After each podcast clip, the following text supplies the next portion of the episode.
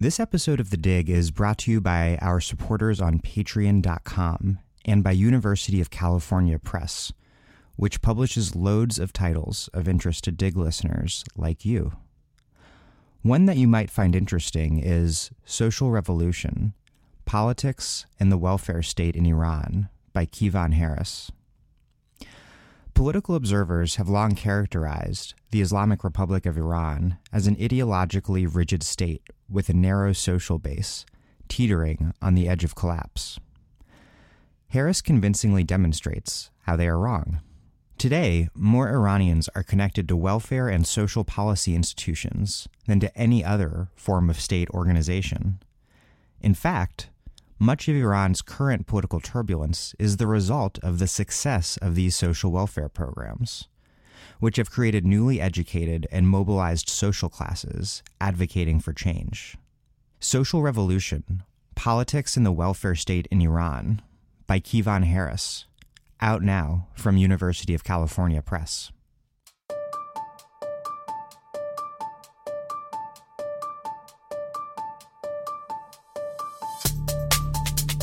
Welcome to The Dig, a podcast from Jacobin Magazine.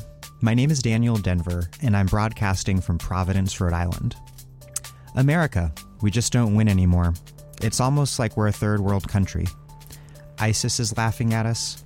China is laughing at us. Mexico is laughing at us. In fact, China invented global warming as some sort of trick to destroy our economy, and Mexico outsmarted our feckless leaders by conspiratorially sending us all the criminals. This, Donald Trump explained, is why he had to make America great again. The implication being that America, at least for a little bit, was kind of shit before. Just one nation among many others in a global battle for wealth and power that we have been losing. My guest is Stephen Wertheim, a lecturer in history at Birkbeck University of London, specializing in U S foreign relations, who is writing a book on the birth of U S global supremacy in World War Two. He has made the case that Trump has parted from a core piece of American ideology, the notion that America is exceptional, also known as American exceptionalism. A quick reminder before we get started. We are trying to hit seven hundred supporters on the Patreon dot com website in total by year's end. So please hit pause. I'll be here when you get back. And go to patreon dot com, that's P-A-T-R-E-O-N dot com slash the dig, and make a contribution.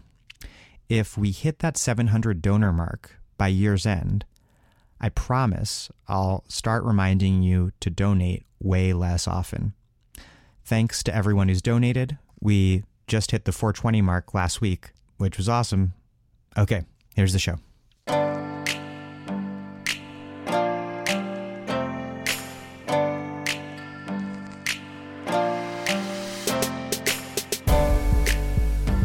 Stephen Wertheim, welcome to The Dig. Thanks for having me. Good to be here.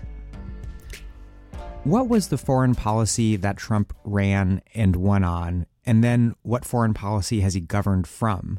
Um, many initially, I think, interpreted him as an isolationist of sorts because of his criticism of NATO and the Iraq War.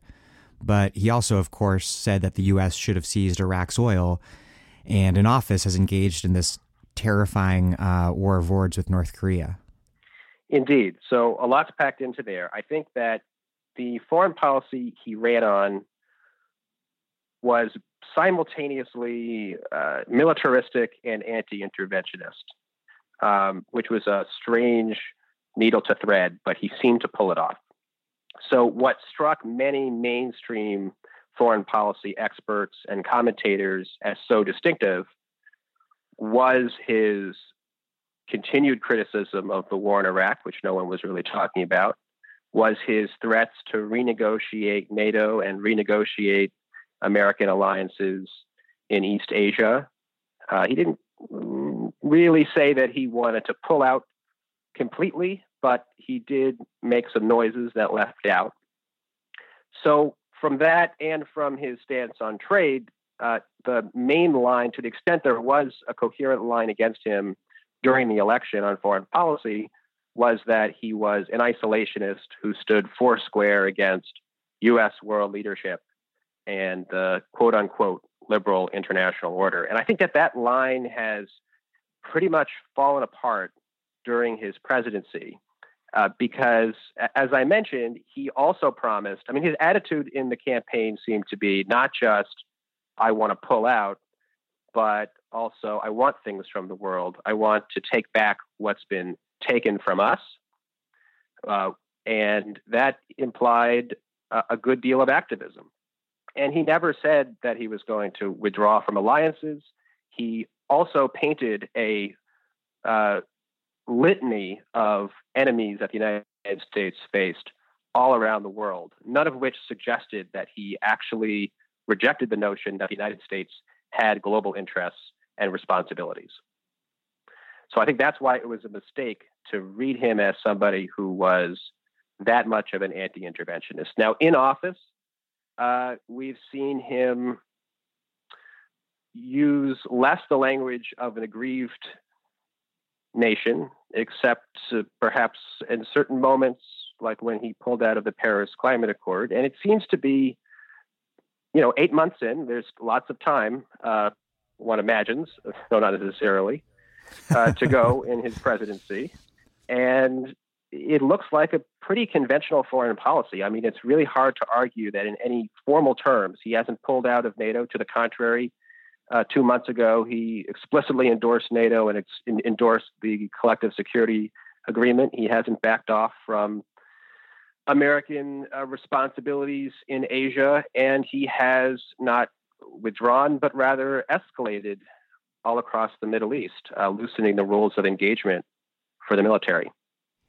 You've written that perhaps Trump's most significant break with American foreign policy tradition is that he, you write, does not speak the language of American exceptionalism. What is American exceptionalism? Why do certain people care so passionately about it? And how does Trump, if he still does, deviate from that norm? Yeah, so I think he still does, actually, which is interesting given what I've just said, which is that I think his foreign policy has shaped up to be more conventional than not. So during the campaign uh, and still in office, Trump presented the United States not like Uh, American presidents typically do, not as the country that uh, is at the vanguard of the world's history, that is a model for all others, to which all others are somehow historically retrograde.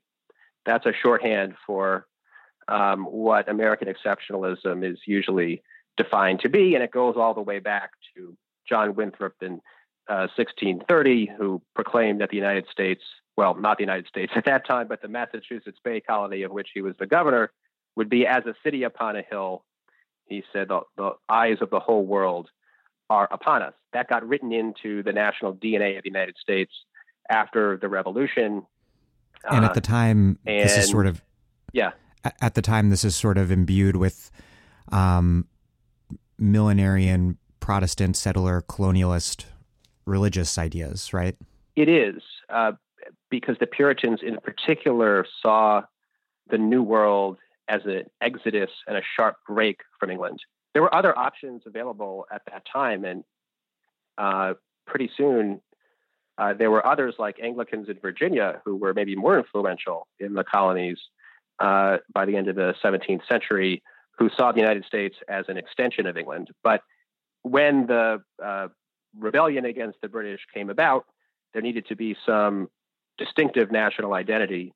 Uh, and so the Winthrop version got secularized and nationalized. And it's been a feature of American foreign policy discourse ever since. It's usually a frame in which competing factions pitch whatever they want to do. So it's equally exceptionalist to say, we should intervene and take these colonies because the United States uh, can uplift people who are retrograde. The and sort of Teddy Roosevelt model. Exactly. Uh, and to go to that moment exactly, they were the anti-imperialist pitch in, in eighteen ninety-eight was, no, we should be a model. yes, our democracy is inspiring to others, but we shouldn't implant it at the force of a gun.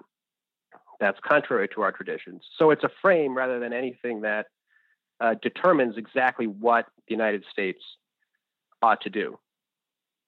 And so what's really interesting then is the way Donald Trump seems to stand outside of that frame. And that's really distinctive. And I think that it's cut, it, it, it means that the virulent reaction against him by many in the national security community, I think, comes down not just to what he's promised to do in terms of policy, and certainly not to what he's done in terms of policy, but it strikes them as antithetical to America's national identity. And it, it's remarkable to see people, these foreign policy mandarins, so freaked out about Trump. Not that one shouldn't be freaked out about Trump, but this is the same group of people who've had so little curiosity about reckoning with their own decade and a half destructive foreign policy failure, um, meaning the war on terror, um, and the fact that it was this very lack of reckoning that helped make Trump a reality. I think that's right. Yeah. And, you know, naive me, I thought that after Trump was elected, it would mean that if, if only because they wanted to protect their own status and protect the status quo, foreign policy experts would have to say, well, wait a minute. We, in the strongest possible terms, said in the election, this guy is unfit to be commander in chief. Uh, it doesn't get any harsher than that. And now he was elected. People did not heed our warnings. They did not take our argument to be decisive enough. Now, maybe they voted for him mainly for other reasons, but at the very least, you know, we know that voters didn't find him so offensive uh, as a as a commander in chief and a formulator of foreign policy as to not vote for him. Uh, but it seems as though Trump has also provided them with a convenient way to avoid looking inward and ask why American foreign policy provoked such discontent before Trump and why Trump was able to seize uh, on those failures as president. I mean, it was a remarkable thing that he kept talking about the notion that he had opposed the Iraq War from the beginning and it destabilized the Middle East. And it was maybe the worst, well, he says everything is the worst decision in American history, but it was the worst decision in American history. Um, it was quite something to see him think that at least that that was going to be a strong line for him. And he used that line in every, uh, all, all three of the presidential debates with, with Hillary Clinton. So it, it still resonated. And it was by no means an anti-imperialist critique, um, but he's able to make this sort of pragmatic um, criticism of the and, and uh, of the invasion of Iraq because he's, as you said, stepped outside of this frame um, very idiosyncratically of American exceptionalism. Um, right. I want to read from something that you, you wrote on it. You, you wrote that Trump's is a normal nationalism, extreme but not exceptional. Trump's America enters the international arena in order to square off against comparable competitors, each equally capable of becoming great. What will become of American foreign policy when greatness, no longer bestowed, must be seized? I think that's a really important argument. Um, even though Trump is so extremely nationalistic, um, he also compares the U S to a third world country, and make right. America great again, of course, implies not only that America is currently not great, but also that greatness is contingent and specifically contingent on the great game of winning against other powers and not something that is inherent to the American project. That's right. And he actually uh, said all this, basically, not quite uh, as articulately as, as you put it, but uh, two months before he ran for president, he spoke uh, in front of a group of Tea Partiers in Houston, and he was asked, you know, what, what can we do to restore American exceptionalism? The interviewer clearly thought that you know, Trump was going to say, well, Obama's done away with American exceptionalism, and so I'm going to bring it back. And Trump said, I don't like the term. I've never liked it. uh, first of all, it's insulting to others, which is interesting for Donald yeah. Trump to think that, you know, others have feelings that may be hurt by language. And, but he was, you know, he was absolutely right. He was saying, what, how do you think it, it, it feels to uh, Germans or others to hear, you know, basically we're superior to you. Uh, but he said, I think this is the more important uh, point. He said it, it uh, also isn't true that others were eating our lunch, in his words. The United States was retrograde, basically, and now it needed to be. It was being exploited and needed to be catch and needed to catch up with the rest of the world. Uh, so he said, you know, maybe maybe we'll have a chance to make America exceptional again. So what he's doing here in the space of this little answer is rejecting the concept and appropriating the term by redefining it and saying, well, all right, if you really want to talk about American exceptionalism, what I think it is, is countries start out identical in competition for a fixed pot of material resources. And that's kind of refreshing insofar as it dispenses with the inherent hierarchy that American exceptionalism introduces. If you think America is exceptional, your starting point is we're up here and everyone else is, is down there. He dispenses with that, and so that's intriguing. But then he replaces it with a form of nationalism that seems to be inherently conflictual. Yeah, because if we have to earn our exceptional status as a country, then that could justify some militarism that's at least as extreme as what's happened before. Because he seems to think that uh, yeah. American exceptionalism is, is dangerous in that it lures Americans into these bad habits and a false kind of lazy sense of security that has led to our decline as a nation, because we just assume we're exceptional and that we don't have to work for it. And Trump working for it is a scary idea. Yes, it is. And his critiques, I mean, you know, again, taken a little further with a little more polish than Trump himself would would give it, his critique seems to be that under the rubric of exceptionalism, American leaders have accepted mutual gains among allies, when really we're losing out. At least we're losing out relatively. And, you know, that a critique can be made along those lines of how the United States acted in the Cold War when it boosted the economies of uh, Germany and Japan in particular. And um, Trump was a critic States of that at the time. Countries. He was, yeah, in the nineteen eighties. This is one of his oldest political ideas. So, you know, that's not to say that once in office, he is taking this as a blueprint for everything he's doing and that any of these ideas are easy to implement.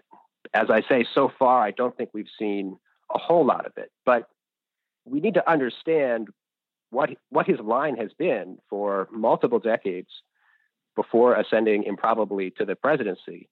And that at least helps make sense of um, the either the actions he takes or the kind of transformation that occurs when the rubber hits hits the road. When did American exceptionalism um, come to be known by the term American exceptionalism? And has it long been a term that ordinary people would have used or recognized? Yeah, this is, uh, for the most part, a really recent story, which is interesting. Uh, so there's one answer to the question uh, actually uh, points to Stalin, who uh, reputedly uh, was upset with debates in which the United States was treated as exceptional, meaning an exception from the norm. And uh, said, you know, what's with this American exceptionalism? And that's how some social scientists, it seems, at least according to the potted history, uh, it it got into some of the U S discussion. um, now, but I think the more pertinent, but that's also a, maybe a different form of exceptionalism, where the United States is is treated as a kind of invitation for scientific inquiry, rather than a frame for American national identity. Uh, so the national identity issue, the, the answer is recent. Uh, I, I think that Barack Obama might have been the first American president to uh, use the term exceptionalism while in office. He certainly used it much, much more than any other president. So it's only uh, a little bit in reaction to George W. Bush's tenure, and then especially in reaction to Barack Obama, that the term exceptionalism has come into widespread popular use, especially on the political right. And it occurs to me that uh, this may have something to do with Donald Trump's rejection of American exceptionalism, that having turned exceptionalism into a kind of talking point, having named it, having politicized it, that may have opened the door to it being contested and rejected. I want to talk a little bit about the controversies surrounding Obama and American exceptionalism. Um, yeah.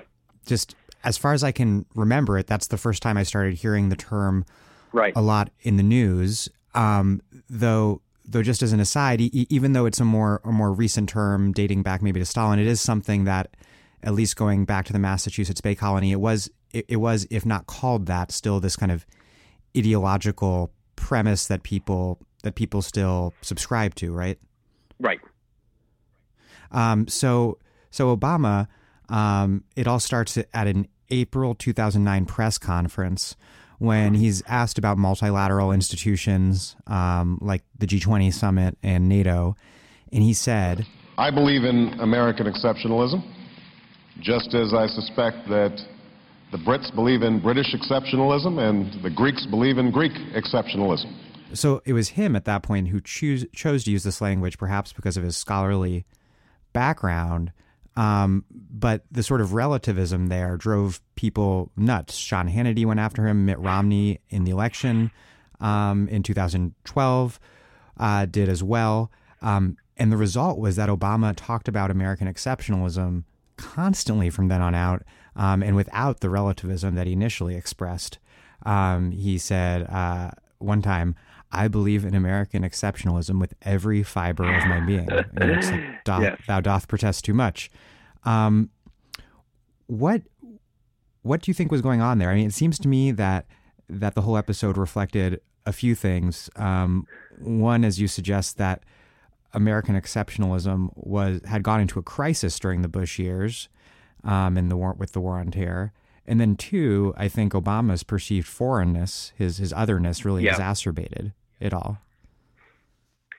I think that's exactly right. And I mean, and the irony, just to add to your question and not at all answer them in an intelligent way, the irony is then that the political right becomes attracted to a genuine non-exceptionalist in in Donald Trump. So what's going on there? You know, uh, at the very least, it was a way of articulating on the right how a, a discomfort with American identity, a way of saying that Barack Obama, and actually, you know, a, a less directly racist way of saying it than, say, birther charges, a way of saying Barack Obama is somehow not American. He's not American because of what he believes, and he gave him, you know, he he gave them an opening when he relativized uh, exceptionalism in two thousand nine and decided never to make that mistake again. So, you know, maybe we should not read into the term too much, and indeed, as you've suggested, separate the concept, which goes way back, from the term and the specific politics that have. that have been generated around the term, which maybe uh, don't have so much to do with people's confidence in uh, American exceptionalism at the very time when they started to be using the term in a popular way. In fact, uh, there have been some polls uh, polling the American public on a belief in exceptionalism. There's a Pew poll from uh, two thousand eleven and another one in twenty fourteen, which shows a declining belief uh, in, I think the question was, does the United States stand ab- above all other nations? Not entirely sure what that means, but it's taken as a proxy for American exceptionalism, and there's a ten percent drop uh, in the number of Americans, and even more among Republicans, uh, from two thousand ten to two thousand fourteen. So even as the term exploded into popular usage, uh, belief in the term, or what the what the term uh, is taken to stand for, seemed to decline. One interesting and disturbing aspect of this this worldview that I think people often miss is that his anti-immigrant politics are related to this idea that the U S is being outsmarted by wily foreign powers, who he actually kind of, yeah. you know, he has like a grudging respect for, for these countries for being smarter than us and eating our lunch. That's right. Um, he just wants to, to fight back. Um, most people remember, of course, that he called Mexican immigrants criminals and rapists. Um, I mean, that really became one of the most infamous things he ever said. But the full context of what he said was actually much more weird than that. Um, what he said was, the Mexican government is forcing their most unwanted people into the United States, meaning that he actually believes that Mexican migration is the result of a conspiracy on the part of the Mexican government to offload criminals to the United States. Yes, I'm really curious to know if he got that from anywhere, from what reach of the internet, from what right-wing talk show, or did he just come up with it? Uh, I haven't seen a, a little, anyone trace that in particular. I think it, I think it what? echoes um, longstanding right-wing ideas around the the recon, uh, Reconquista um, of mm-hmm. uh, Mexican immigration being a conspiracy to take back uh, what was seized um, during the Mexican-American War. Um, but I think that that, yeah. that he really we re- reworked it into into this into this um, into this framework that you've that you've written about. I think that's right. Yeah, that's that's really interesting. And I think that, uh, I mean, what it makes me think of is that there is a longstanding line that's similar to this in twentieth century American history, but usually has to do with totalitarian powers. So we saw this about the Axis, the Nazis in particular, during World War Two and in the lead up to it, and about the Soviet Union throughout the Cold War, which was there's this kind of fear that the United States is a democracy. It may, there may be certain weaknesses inherent in democracy, and totalitarian powers may be vicious, but on the other hand, there's a certain amount of respect one wants to accord them because they have their act together, they can act in a coordinated fashion, they have a grand strategy, maybe we don't.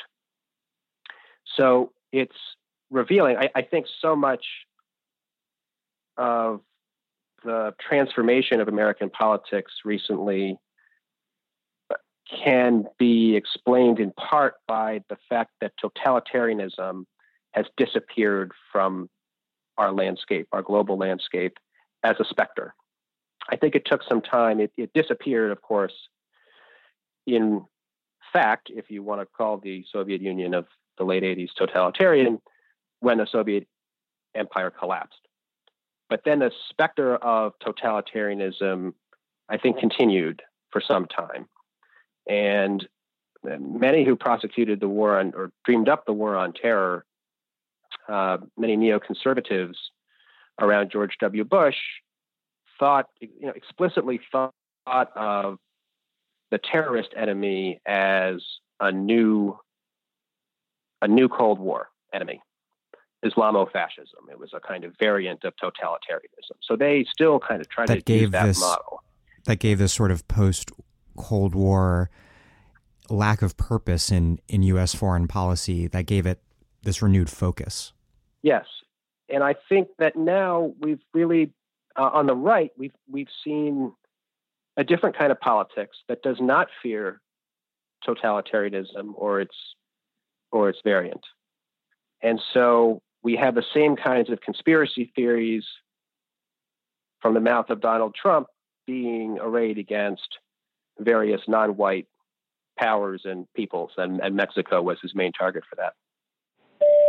Hey, this is Dan Denver calling into my own show to let you know that fellow travelers and other high-level donors on Patreon can now not only Uh, call in questions to guests, but call in comments that will be played at the end of the show, like this one. Uh, so please go to patreon.com slash the dig and make a donation, and we love hearing from listeners, so call in. Hello, uh, my name is Sean Wise. Uh, I'm a twenty-nine-year-old, uh, and I'm about to begin my senior year of undergraduate study at U C Davis. Um, I major in political science, and in fact, I it is Saturday, September sixteenth. I've just walked out of taking my first LSAT, so wish me luck. Anyway, I've been listening for a while, uh, but I just started donating through Patreon recently, and I wanted to give a positive rating on like most or all of the shows that I've heard. Um, but in particular, the recent um, episode that you did, The Dig, Houston, Segregated Disaster.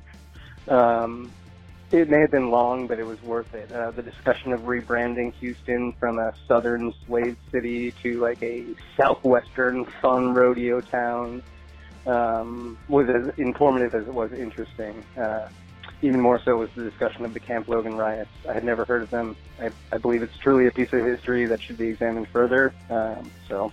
Thanks for all that you do. Keep up the good work. And once again, my name is Sean Wise. Thanks a lot. Bye. In terms of the, the Bush administration and the neocons, um, you've noted that they resurrected exceptionalism at its most messianic, launching a war on terror in the name of an international freedom agenda and democracy promotion. To what extent... Um, To the extent that exceptionalism was, was caught up in, in that war on terror that they launched, do you think that, that that war on terror's crash and burn into a permanent quagmire was what ultimately did the ideology so much damage and sort of opened up room for, for Trump and his idiosyncratic non-exceptionalist doctrine? One thing that struck me during the campaign was how much Trump leaned on his alleged opposition to the war in Iraq as an answer to why American voters could trust him on matters of national security. I think that was really revealing. And I think it he sort of put his finger on his small finger, whatever, on uh, something that the establishment, exactly what foreign policy uh, people on both sides of the aisle had avoided doing, which was reckoning with the utter failure of the Iraq War and the war on terror. He at least showed that he, even if he had no good prescription, he at least showed that he recognized the problem. And here I think, uh, unfortunately, we have to blame Barack Obama as well as uh, George W. Bush and the people around him, uh, because the Obama administration, the attitude of the Obama administration toward the war in Iraq was, uh, l- let's leave aside even the policy. The attitude was, let's turn the page. Let's just uh, sweep this under the rug and return to a nice, sane foreign policy where we act prudently. And that also meant no accountability for the people who had launched an illegal and aggressive war. Um, and it actually suggested that there was nothing to prevent the United States from doing the same kind of thing in the first place, in, in the uh, future. After the Vietnam War, for example, and after World War One, two wars that were, in retrospect, deemed to be failures, uh, there was at least uh, a great deal of um, you know, literary and political output uh, about what had gone wrong, what can be done to change so that the same kinds of things don't happen again. I think uh, it really interests me how the country has dealt with the Iraq War in particular, which is now viewed uh, to a striking degree as a mistake. And yet it's not really clear why most Americans think it's a mistake. And there's been very little overt discussion of, well, what exactly went wrong and what are the larger implications for American foreign policy? Now, I don't think Trump advances this discussion one bit, but it's notable that it just suddenly erupted during the primaries and during the campaign from him. Yeah, I mean, this is just, this point has been made on past shows, but the war on terror has just made American perverted and made American politics so weird on so many levels. yeah. So, so yeah, fast forwarding uh, to back to today, Trump has also embraced this idea of Western civilization. And I wonder how that fits into the sort of ideology, the non-exceptionalist ideology he campaigned on.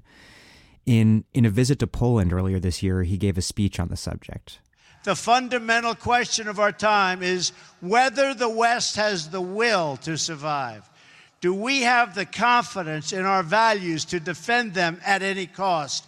Do we have enough respect for our citizens to protect our borders? Do we have the desire and the courage to preserve our civilization in the face of those who would subvert and destroy it? Trump believes in the West, obviously, but it seems not in Western exceptionalism. As with America, he believes that the West has to earn its place at the top of the pack. Is that right? I would say so, although in that speech he did act as the leader of the West and at least implicitly position the United States that way. And to that extent, it does seem to contradict his non-exceptionalist uh, worldview that he he brought to the to the campaign. So there's a little bit of a shift in there. But I think, by and large, the framework of Western civilization does give him, uh, I don't want to overstate the cleverness of, of the administration, but it's a pretty clever way of squaring the circle between this aggrieved nationalism of the campaign that seems to be shared by the Bannonite base of the party with something that sounds acceptable to the foreign policy establishment. Because Western civilization or civilization can sound like uh, a kind of rooted, non-universalistic identity. Well, it also is quite expansive. I mean, what is the West? Where does it end? Could Russia be part of the West? Actually, the right wing now thinks that it is. Uh, so it it allows for any number of moves to be made in its name. Uh, so what I tried to do in the piece that you alluded to was to note that there's basically been two different frames in which uh, Trump has pitched his foreign policy. And this started in the campaign. And everybody knows about America first. Um, but then there was something in the background of his major foreign policy addresses during the campaign. And that was this notion of Western civilization. And I think uh, once in office, of course, he started with this strident America First inaugural address. Uh, and at the six-month point, he gives a big speech in Warsaw that's all about Western civilization.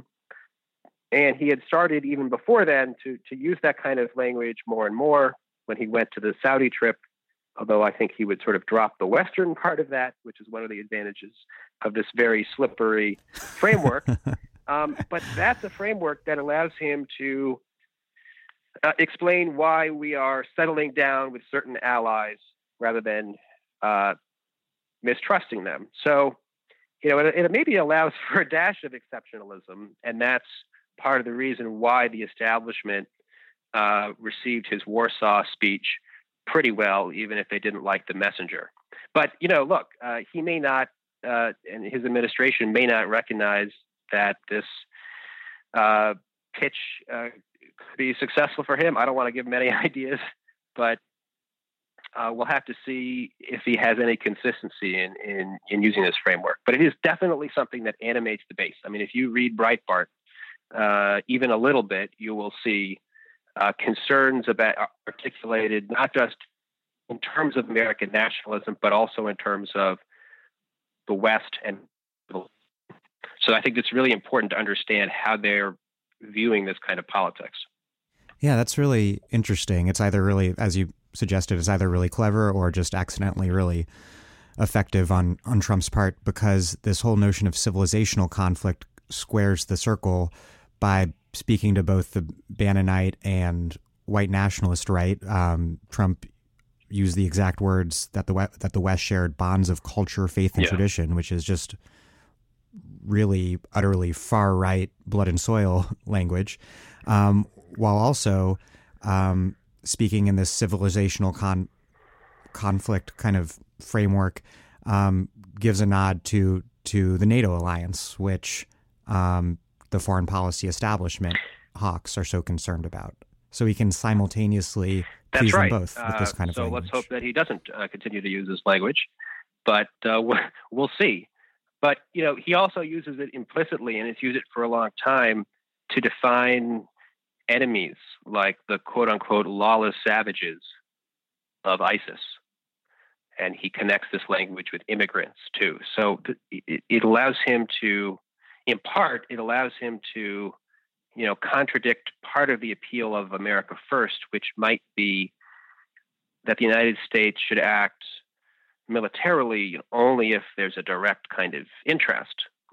Well, that's very different if it's a matter of keeping down lawless savages, which is more of a kind of imperial imaginary that he summons there. And it also has implications for um, for immigration and, and domestic policy. It's a, it's a new set of others that, that he's coming up with. Yeah, you wrote, um, I believe it was Samuel Moyn, that after Obama took office, that opposition to the Iraq War had broadened but not deepened, which I thought was really interesting. Um, like the only lessons learned about the Iraq War and the War on Terror after all of these years of fighting it were basically technocratic ones, um, and that everything was going to be all right now that the cowboy was out of the Oval Office and the constitutional law professor, the cool-headed constitutional right. law professor, was in charge. Right. And of course, he wasn't, unless he was going to become a dictator himself, he was not going to be in charge forever. Let's just start there. And uh, we also shouldn't trust him with uh, unconditional power to make war and peace. Uh, so I think that that is a failure that we have to continue to grapple with. Now, it's possible that we'll see a renewed politics, a long dormant politics of asserting congressional prerogative on foreign policy uh, against the executive. That is one. Like what happened after Vietnam. It happened uh, after Vietnam. Um, it also happened after World War One, uh, particularly in the nineteen thirties as a new war loomed.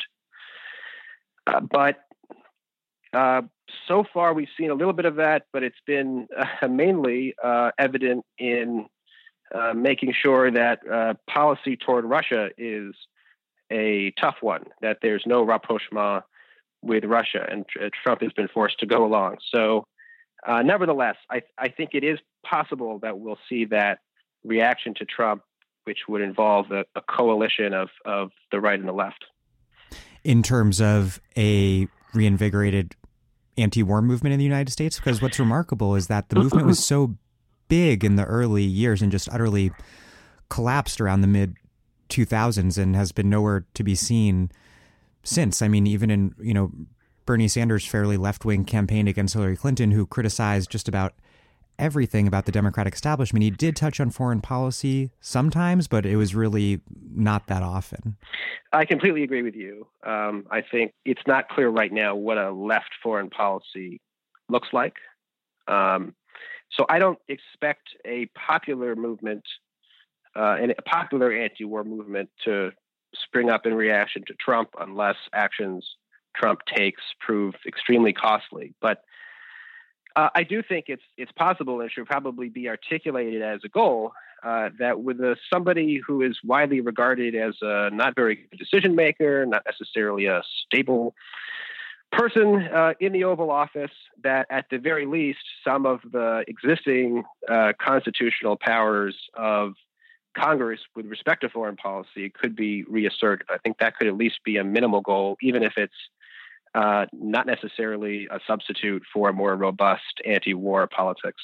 Do you think a more robust, either a more robust anti-war politics or even more modestly increased congressional oversight is compatible with the current liberal foreign policy focus, which seems to be entirely consumed by the question of Russian influence? I mean, it doesn't have to be said that obviously Russia, um, like many great powers, has lots of malign influence throughout the world, but but really just spending an evening watching M S N B C, which I don't ever do, um, it makes it just patently, painfully clear that the the mainstream liberal worldview, at least, has been entirely colonized by terror over over Putin and Russia.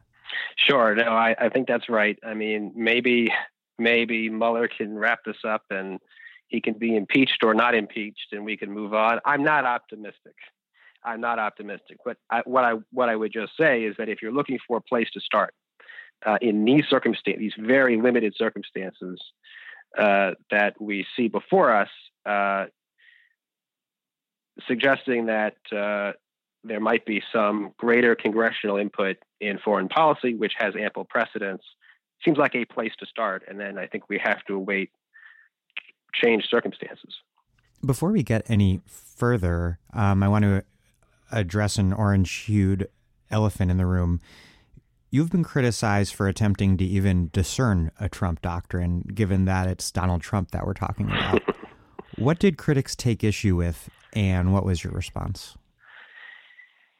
Yeah, I think that, so there were multiple things. Some critics felt that there was no rhyme or reason to what Donald Trump does. Uh, so it just had to be wrong for him to have a doctrine which implies some degree of coherence. I think others felt as though I was normalizing Trump by treating him like any other president, at least insofar as I was saying, look, maybe there's some kind of emerging doctrine there, uh, or they felt that to to invest a president with a doctrine conferred some positive virtue onto them.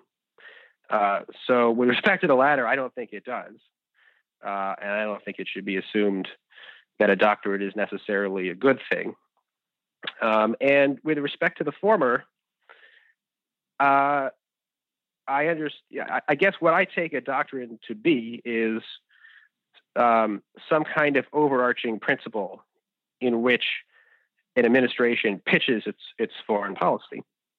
And uh, that's not to say that you can explain every action that it takes uh, through that doctrine. And uh, uh, I certainly wouldn't. And as I've noted, one of the distinctive aspects of doctrines like this or conceptual frameworks, including Western civilization, is that it allows a lot of leeway for the president to take any number of actions in its name and still make it sound like something profound is happening that has a certain coherence. So it was in that spirit that I that I approached the question of whether there's a Trump doctrine. But I do think we have to pay attention. I mean, I think we will gain insight into what's going on uh, by paying attention to the way the Trump administration tries to work out what it's doing in the world.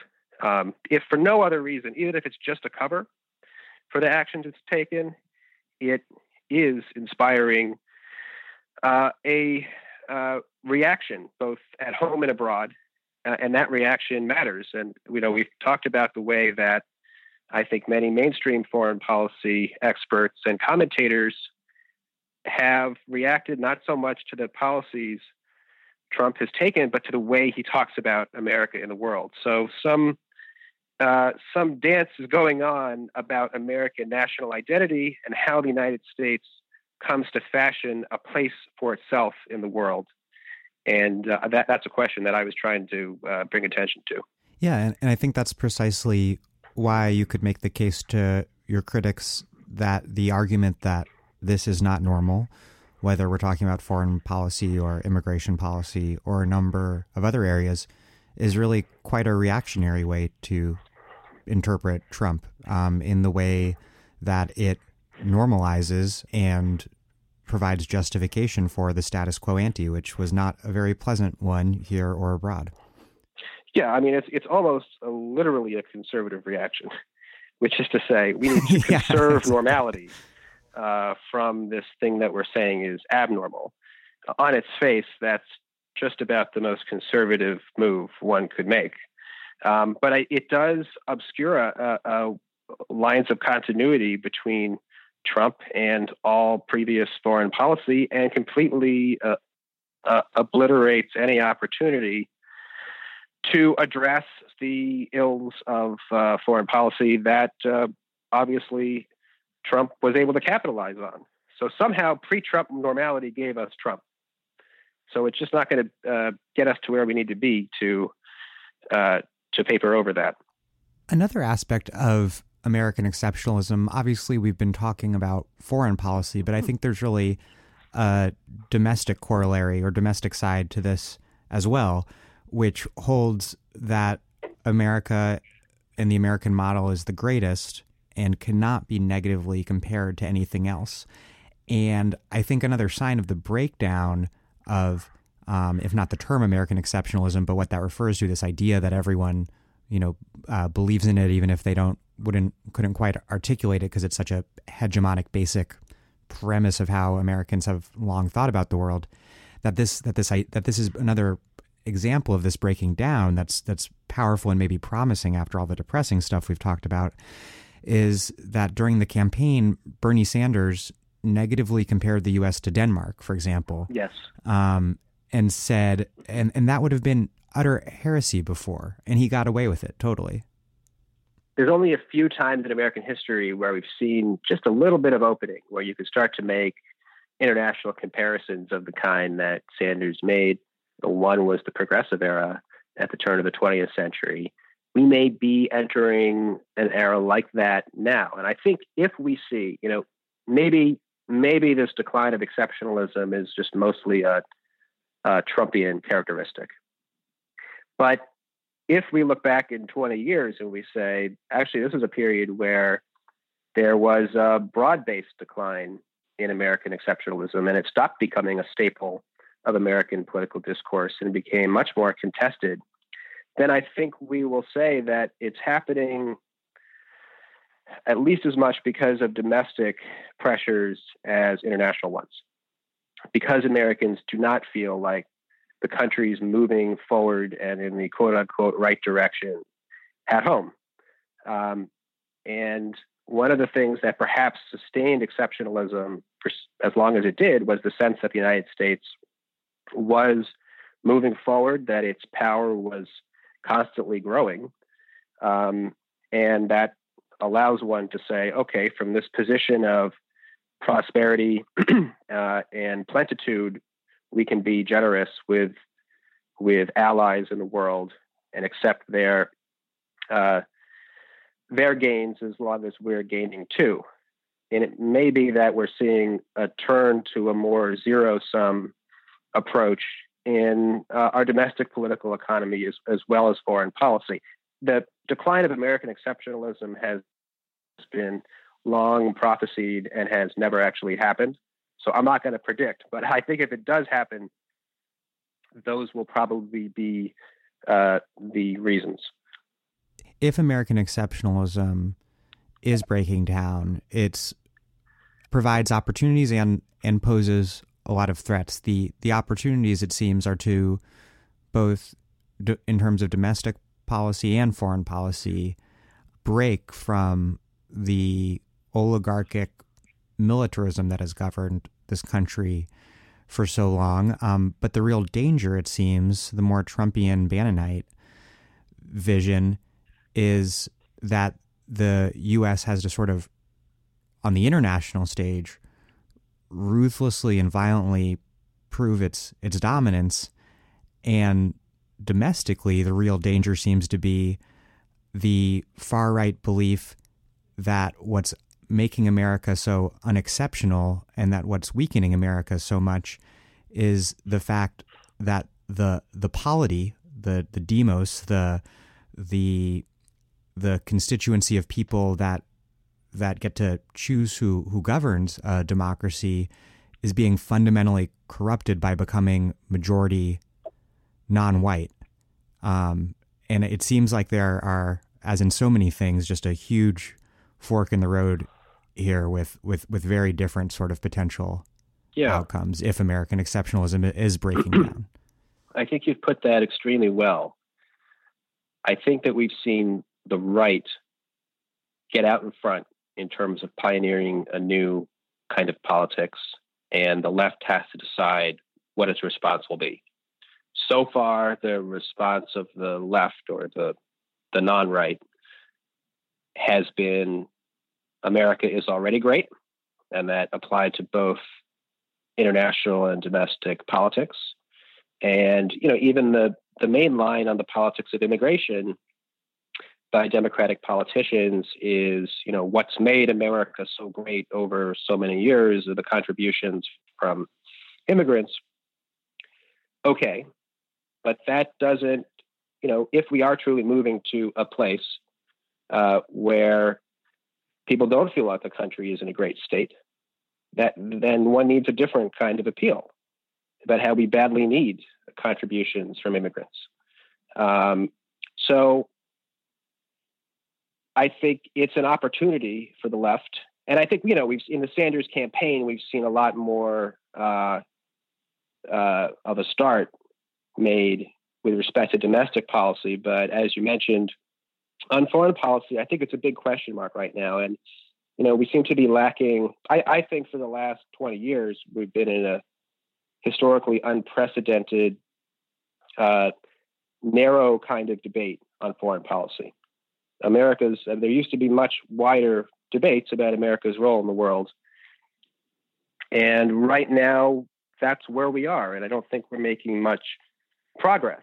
Um, and maybe there's a reason for that, particularly on the left. Maybe right now, you know, in order to craft a kind of positive rather than negative foreign policy, one needs uh, partners abroad with whom one can make uh, deals on trade and international institutions and so forth. And maybe right now, those partners don't quite exist. And so when the opportunity arises, there will be a more robust uh, kind of left-wing politics that's not just uh, about restraining American power, but has a more positive vision. And one of the, the great ironies of all of this, I think, is that the the narrowing of the debate and the horizon of possibility in terms of foreign policy is to such a great extent the product of the war on terror having fucked up the world so much that we are left with a situation where there really aren't great options. They're just better or worse ones. And that really strengthens the, the militarists' hand to maintain the status quo that's been happening from Bush through Obama and now with Trump. You're right that the war on terror has seemed to impose uh, a limitation on the possible positions one could plausibly take. But there have been circumstances not unlike this one before, like after the United States took the Philippines from Spain um, in eighteen ninety-eight and uh, embarked on a very long and bloody pacification campaign that never fully really died down. And yet uh, we see then uh, one of the most robust periods of American debate about world order and America's role in the world during World War One, um, before it and after it. So I think there's a lot involved. I think part of the issue is a set of foreign policy experts that are pretty cloistered um, in the Acela corridor and pretty homogenous in their thinking and disconnected from popular politics. And I thought that Trump's success might have sparked some desire to at least widen the debate on foreign policy, because I think the alternative is that what we'll get for a foreign policy that doesn't actually command a high degree or a, a deep well of legitimacy among the public, we'll see eruptions like Trump. We'll see anti-system candidates come out and propose something that seems new and dangerous. Again, in this moment uh, where there's not much promising in terms of foreign policy for the left to do, I think one thing that's worth doing is building up expertise that uh, does not share the assumptions of the liberal interventionist center, uh, not to say the right, uh, and promotes a more democratic foreign policy, if only by presenting some well-constructed options.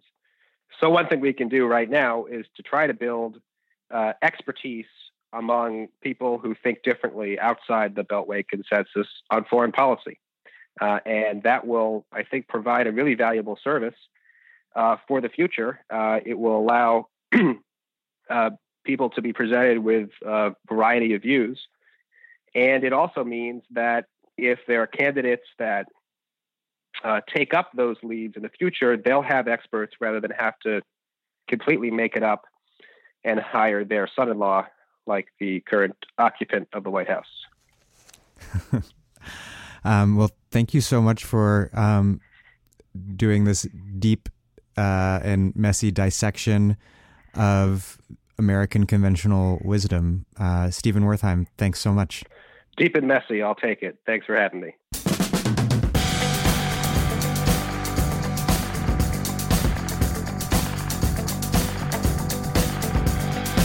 Stephen Wertheim is a lecturer in history at Birkbeck University of London, specializing in U S foreign relations, and he's writing a book on the birth of U S global supremacy in World War Two.